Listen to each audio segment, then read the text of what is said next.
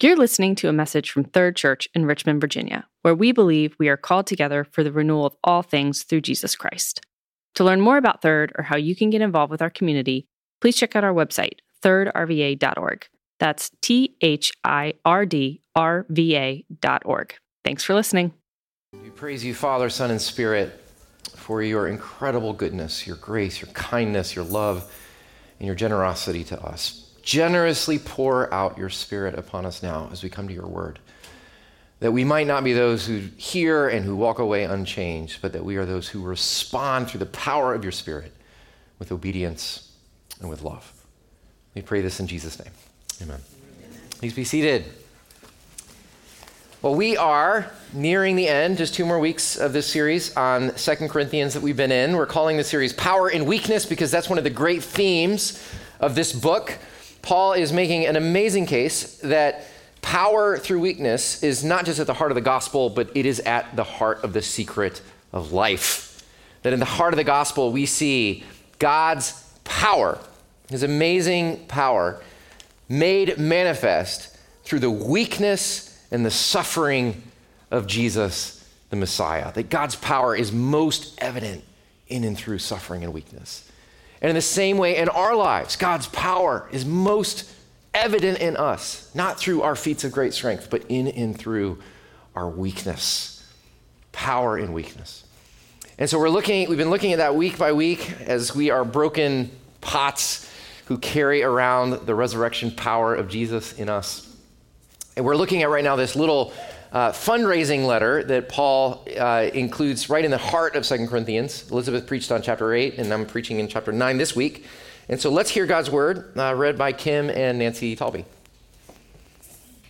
Our reading today is from 2 Corinthians chapter 9 verses 6 through 15. Remember this, whoever sows sparingly will also reap sparingly, and whoever sows generously will also reap generously. Each of you should give what you've decided in your heart to give, not reluctantly or under compulsion, for God loves a cheerful giver. And God is able to bless you abundantly, so that in all things, at all times, having all that you need, you will abound in every good work. As it is written, they have freely scattered their gifts to the poor. Their righteousness endures forever. Now he who supplies seed to the sower and bread for food will also supply and increase your store of seed, and will enlarge the harvest of your righteousness.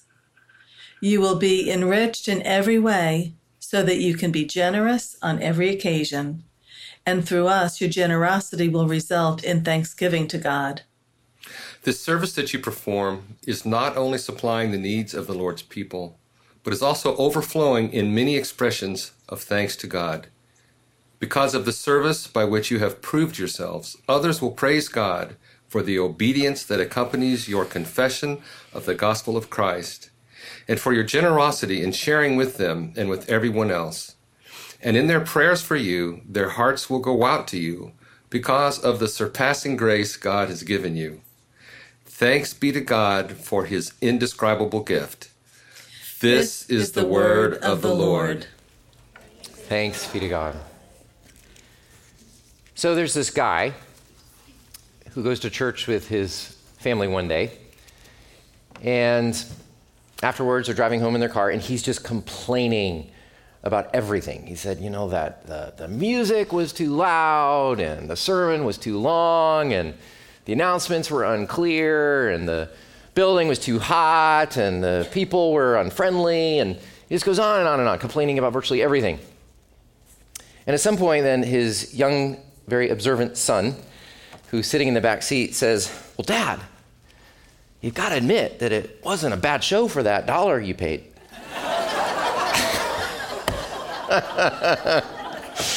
so, really, really dumb joke. But good commentary good commentary on confusion surrounding Christian giving, right? When Christians give their money, when we do this every week, when we invite you to give, what are we actually doing? Why are we doing it? What's the point? Are we paying for a good show or a bad show? Um, are we just like keeping the lights on? Are we giving you an opportunity to assuage your guilt? Are you appeasing the pastor? What are we actually doing? Why do Christians give, or why should they give? Well, we're looking at this second half of this amazing little fundraising letter that Paul includes right in the middle of Second Corinthians. And Elizabeth talked last week, really, which is about the heart of Christian generosity. The, the very heart and motivating power of all Christian giving is what? The gospel. The good news that the rich Christ became poor so that we poor sinners might become rich. That is the, the heart, the motivating power of all Christian giving. Now, in the second half of his little letter, he tries to bring this appeal home by answering this question that I just raised Why should Christians give? Why? What's the motivation? Here's what Paul says You know why Christians should give? You know why we should do this? Because it's so dang fun. Because it's amazing. Because of all the things that you get out of it. Because of all that you gain. Give because what you get. Give because it's so dang fun. In fact, verse 7, he says this God loves a cheerful giver. And the word cheerful there is the Greek word hilaron, from which we get our word hilarious. Say, God loves hilarious givers. God loves cheerful, happy, overjoyed givers. This is hilarious. This is ridiculous. This is so much fun. Look at all you get. Look at all you gain. You want to know why to give? Because of all you get. Now, this is counterintuitive. We do not, we're not used to associating giving with, you know, we're used to associating with guilt and goading and groaning. So this is truly remarkable. And I want to just open up this passage a little bit for us this morning. What is it that Paul says that we get when we give? Why is it so much fun? Well, let's just look at a few things. First of all, Paul says, we give to get a lasting harvest. I got to tell you guys, this my thinking has really changed and been challenged by this text um, over the last 10 to 15 years. 15 years ago, when I first became a pastor and I started preaching about giving and generosity, I used to say a lot that the only real reason for Christian giving is gratitude, that it should never be self motivated. You should never give to get something out of it. It should just be a free response of joy and gratitude to God. Now, there's some truth to that, there really is. But one day, I, I preached a sermon like that here at Third, down in the sanctuary. And one of you came up to me after the service and said, with all due respect, Corey, you're wrong. And I said, Excuse me? And she said, um, Yeah, look, I know that what you're saying is fine, but it's just not true. Like, I give to get stuff all the time. I give because I enjoy it. I give because it frees me from the power that money has over my life. I give because I love seeing what it does. I love be, I give because I want to be something that is part way bigger than, than myself. I give to get all the time. So you're wrong. And I said, well, okay. And I started to look at this text uh, from chapter 9, and I realized that she's exactly true. It's not that Christians no longer give out of self interest, it's that the gospel changes what the self is interested in. And there's a big difference there. And this is exactly what Paul is saying here in this text. Verse 6, he says, Whoever sows sparingly will also reap sparingly and whoever sows generously will also reap generously. Now, kids, listen to me. He's using this analogy of a farmer, and I don't know if you've ever seen a farmer sow some seed, but no farmer is out there in the field throwing seed onto the ground just for the sheer fun of it. Just because, you know what, I'm just doing this just because of the, the, the joyful gratitude I have in throwing seed into the ground. Is that why a farmer throws seed into the ground? No. Why does the farmer sow seed in the ground? To get a harvest. Because the farmer is expecting a return. The farmer gives the seed into the ground, knowing and believing that more will come back. And Paul says that's why we give. We give to get a massive harvest. See, sometimes people think that the Bible is down on money or that Christians believe that money is like bad or evil. That's not true, friends. Paul does say in 1 Timothy 6 that the love of money is the root of all evil, is a root. Actually, he says an a root of evil. But money itself, when stewarded wisely, and Jesus talks about this all the time, it's actually an amazing tool for the work of God in the world. And so, with this farming analogy, Paul is clearly saying that money is like a seed that we can use to actually produce a harvest. Verse 9, righteousness that endures forever. Verse 10, God will, through your seed, enlarge the harvest of your righteousness. Now, this is really crazy. And I think this is actually pretty different than maybe what I have heard at times about, about giving. You know, you've often heard it said, um, you can't take it with you, or there's no U Hauls behind hearses, right? Heard something like that. I actually think that Paul is saying that that's wrong. In a really crazy way, Paul is saying you can take it with you, but just in a way that you never thought about before. He's pressing us, pressing the Corinthians to take the really long view. And I mean like the really, really, really long view, not like five years, 10 years, 50 years. He's talking about like the eternal view. Only, listen, only one trillionth of your existence will be lived in this 1.0 version of creation. One day, the sun in the sky will burn out and God will replace it with something else. And you will be there to see it. That's how lasting you are. And the question that Paul presents us with are you using your money now in a way that will last beyond the sun? Are you investing right now in a way that will endure forever. Paul, Jesus says almost the exact same thing in Matthew 6. He says, Do not lay up for yourselves treasures on earth where moth and rust destroy, where thieves break in and steal. But lay up for yourselves treasures in heaven where neither moth nor rust destroys and where thieves do not break and steal. See, Jesus is not against investment, investing your money, he's against bad investing. He's against investing your, your, your, your money in stuff that will rot and corrode and be taken by thieves. Wouldn't it be so awesome to have a financial advisor with a time machine? You know, like wouldn't it have been awesome 20 years ago to have a financial advisor tell you to invest in like Tesla or something today? Like, wouldn't that be awesome? Guess what? That's what you've got. You've got a financial advisor who sees into the eternal future. And Jesus says to you, Let me recommend this portfolio to you. Invest yourself in the kingdom of God. Most of the things we put our money into will burn up with the sun. But there are things that you can use your money in now that literally will last forever people, relationships, work and labor for the kingdom, commitment to shalom and mercy and justice and love. We can invest our money in a way that bears spiritual dividends long after the sun has expired. And this is our opportunity that we have to invest in what is lasting. You know, you can actually budget your money, your own money. You can budget your money in a way that is investing in things that are enduring. We do this as a church when we plan our annual budget. Even the way that we have looked at what to prioritize in this building renovation. We know that this building will not last beyond the sun, but the things that we do in it will. And so we even have prioritized our spending in a way that is oriented towards the priorities of the kingdom to see the gospel preached and the community formed and disciples made and the poor empowered and relationships healed and forgiveness extended and reconciliation achieved and lives changed and the city restored and culture renewed and the nations reclaimed. We can invest in a lasting harvest. So, Paul and Jesus are not saying your money doesn't matter. They're saying use your money for things they're going to last. He's not instructing us against ambition. He's saying let your ambitions be around the kingdom. He's not against investment, he's against bad investments. Don't invest your money in stuff that will rot.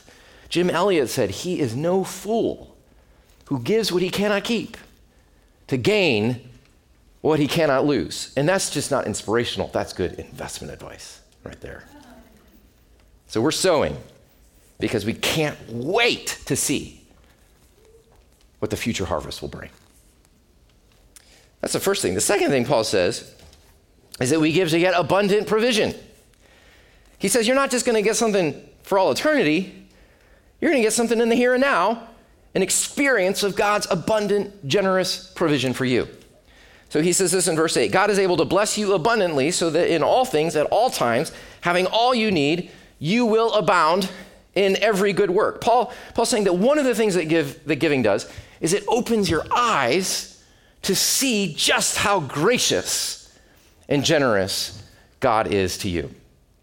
There's a um, psychologist that I'm sure some of you are aware of named Brene Brown, and she often uh, talks about the myth of scarcity. You can go on YouTube and, and see a talk that she gave about that, the myth of scarcity.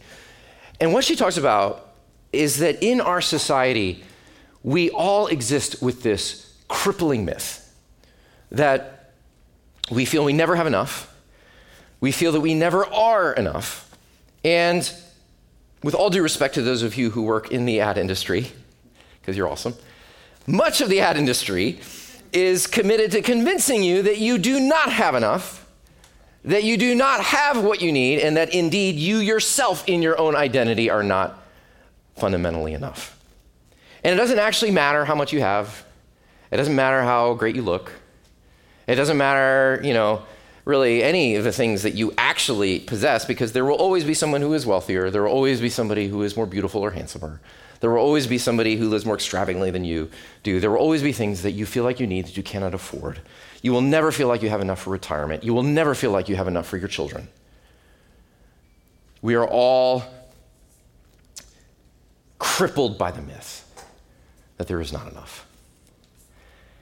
We live in the richest society in the world, in history, and we live with the lie that there is not enough. And what Brene Brown says is that living and believing this myth makes for a pretty terrible life. It makes for an anxious life because you're worried all the time that you'll never have enough. It makes for a fearful life because you're always trying to protect yourself from danger and loss. And it makes for a really miserly life because you always feel like you need to preserve what you have for yourself. And it makes for a lonely life because you're turned in upon yourself. And so, what can we do? What can we do to this with this, this disease of, of, of scarcity that we all are captive to? Well, here's Paul's prescription give. Give. Because giving opens you up to the freedom of the knowledge of God's abundance in a way that nothing else can. He says, first, giving reminds you that everything you have belongs to God. In verse 10, he says, He who supplies seed to the sower and bread for food.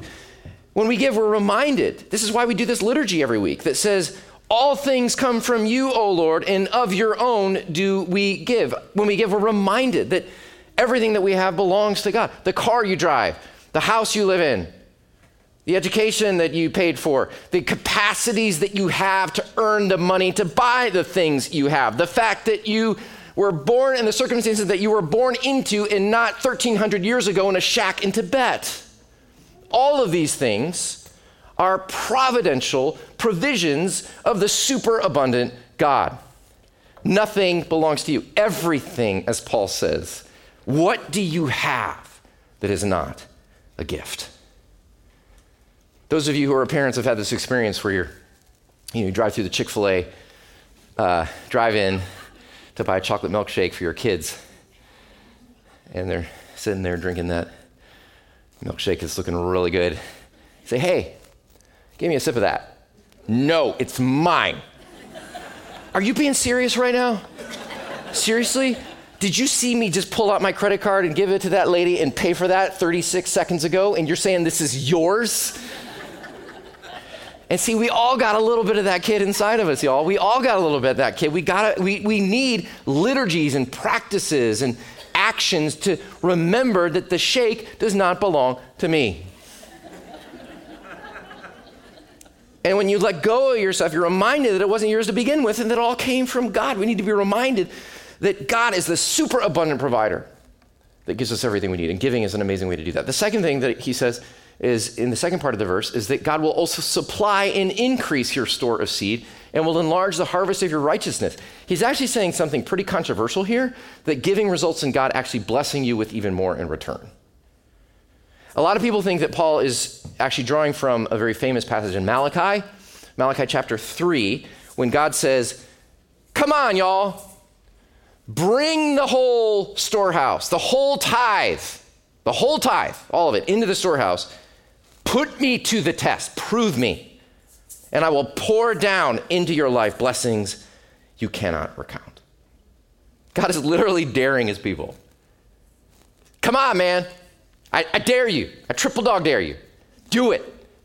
Give generously, give sacrificially, give radically, and I will show you that I will pour out into your life so much more than even you have given. Now, what does that mean? A lot of people have wrestled with that. What does that actually mean? Does that actually mean? Is Paul actually saying that when you give, that God is actually going to give you back more than you gave away? Now, maybe. I have, I, I'm trying to be faithful to the text here. I've actually know of many stories where this has happened. Um, but this is not, I want you to be clear on this. This is not like this typical prosperity gospel message where the gospel preacher says, Send me your hundred bucks, God will triple what you gave so you can buy that flat screen. That's not what Paul's doing here. What prosperity gospel preachers do not understand is that God very well may increase your financial prosperity as you give, but not so that you can have a flat screen, not so that you can live a more comfortable life, but so that you can give more away. Verse 11, you will be enriched in every way so that you can be more generous on every occasion. John Wesley, the famous Methodist preacher, when he was a young pastor in 1731, his income was 30 pounds a year. He lived on 28, he gave two pounds away. The next year, his income doubled. So he lived on 28 pounds, he gave 32 away. In about four years, he was getting pretty famous. And so that year, he made 120 pounds. So he lived in 28, and he gave 92 away. By the end of his life, he was the most well known preacher in the world. He was making 1,400 pounds a year. He lived in 28. He gave the rest away. Now, that's a pretty amazing situation. And I'm not saying that, like, it's a one to one ratio with what you need to do. I'm just saying that here's the point is that God kept supplying him more and more and more. And instead of increasing his standard of living, he increased his standard of giving. There's a whole lot less that we need than we think. And God blesses us super abundantly so that we might be generous on every occasion. So here's the point God blesses us when we give. It could be financial blessings, but more likely it will be even deeper liberation from fear freedom from anxiety, the deep, grateful awareness that God is our provider and gives us all that we need. God says, I want to pour out so many blessings into your hands, but I can't pour them into a clenched fist. Open your hands, let go of your stuff. Only then will you truly see how good and generous I really am. So we give to get a lasting harvest, we give to get an experience of God's abundant provision in the here and now. One last thing. Paul also says we give to get community, the love of community. Remember the context. Paul is urging the Corinthians to give to help their fellow struggling believers, right, in Jerusalem. And when you give to them, Paul says, amazing communal stuff is going to happen. And he has this wonderful description of the, what he says is going to happen in verses 12 through 14. He says, You're going to supply the needs of God's people, and then they're going to give many thanks to God, and then many other people will rejoice, and then the sharing will be increased, and then they will be inspired to start giving more, and then all these other people will start praying for you because they think you're so awesome. He says your giving is going to catalyze a overflow of deepened love and community. Giving can be a powerful catalyst for relationships. Paul saw it as money as a way to build relationship between Jew and Gentile, between rich and poor. He saw that giving makes love expand, the circle of sharing widen, and deep connections grow. Giving is an act of powerful community building. I like the story, and I'm sure you've heard me tell it before, that my friend Kevin Ford tells that when he was a little boy, um, he asked for a treehouse for Christmas. And he ran down the stairs on Christmas morning Looked out the window, no treehouse. And then his dad, who happens to be the famous evangelist, Leighton Ford, came up to him and said, Hey, son, let's go outside, see your present. So he takes him outside, opens the garage door, walk out into the driveway, there's a pile of lumber. and his heart just sinks, and his dad says, Son, we're going to build the treehouse together. And 50 years later, Kevin Ford still says, That is the best present I've ever received because it changed his relationship with his dad. And that's what happens when we build it together. That's what happens when we give of our time and our talent and our treasure together. Love happens, community happens, grace happens. Listen, we're not, don't think about giving the way that our secular world does. We're not isolated individuals, each carefully planning our charitable giving. We are a community bound together in the gospel, coming together to do the work of building God's kingdom together. Our collective giving connects us together, and not only with each other, with fellow believers all over the city and all over the world. Henri Nouwen says, Giving is never about the money, it's always about relationship. We give as a catalyst for love. So let me sum up. Why should a Christian give? Because it's so dang fun. Because of all the benefits, because of all you get, because of all you gain. When you give, you gain a lasting, eternal harvest. When you give, you get the experience of God's abundant provision. When you give, you get the taste of deep, authentic love and community. No wonder Paul says in verse 12 that our giving overflows into many thanksgiving to God, because ultimately that's what giving does. It leads to joy, happiness, gratitude, as we remember not just God's kindness to us in his provision, but in his ultimate giving to us in the gospel, in the person of Jesus, the rich Christ who became poor so that we, poor, might become rich. Listen, God loves a cheerful giver because God is the cheerful giver. Hebrews 12, for the joy set before him. He endured the cross, scorning its shame, sat down at the right hand of the throne of God. Jesus gave his life in joy for us. And he wants us to share in his happiness. So I'll close with this wonderful quote from the Scottish pastor Robert Murray M'Cheyne. He says this My dear Christians, if you would be like Christ, give much, give often, give freely. Christ is glorious and happy, and so shall you be. It's not your money I want, it's your happiness. Remember his own word it is more happy to give than to receive. Let's pray.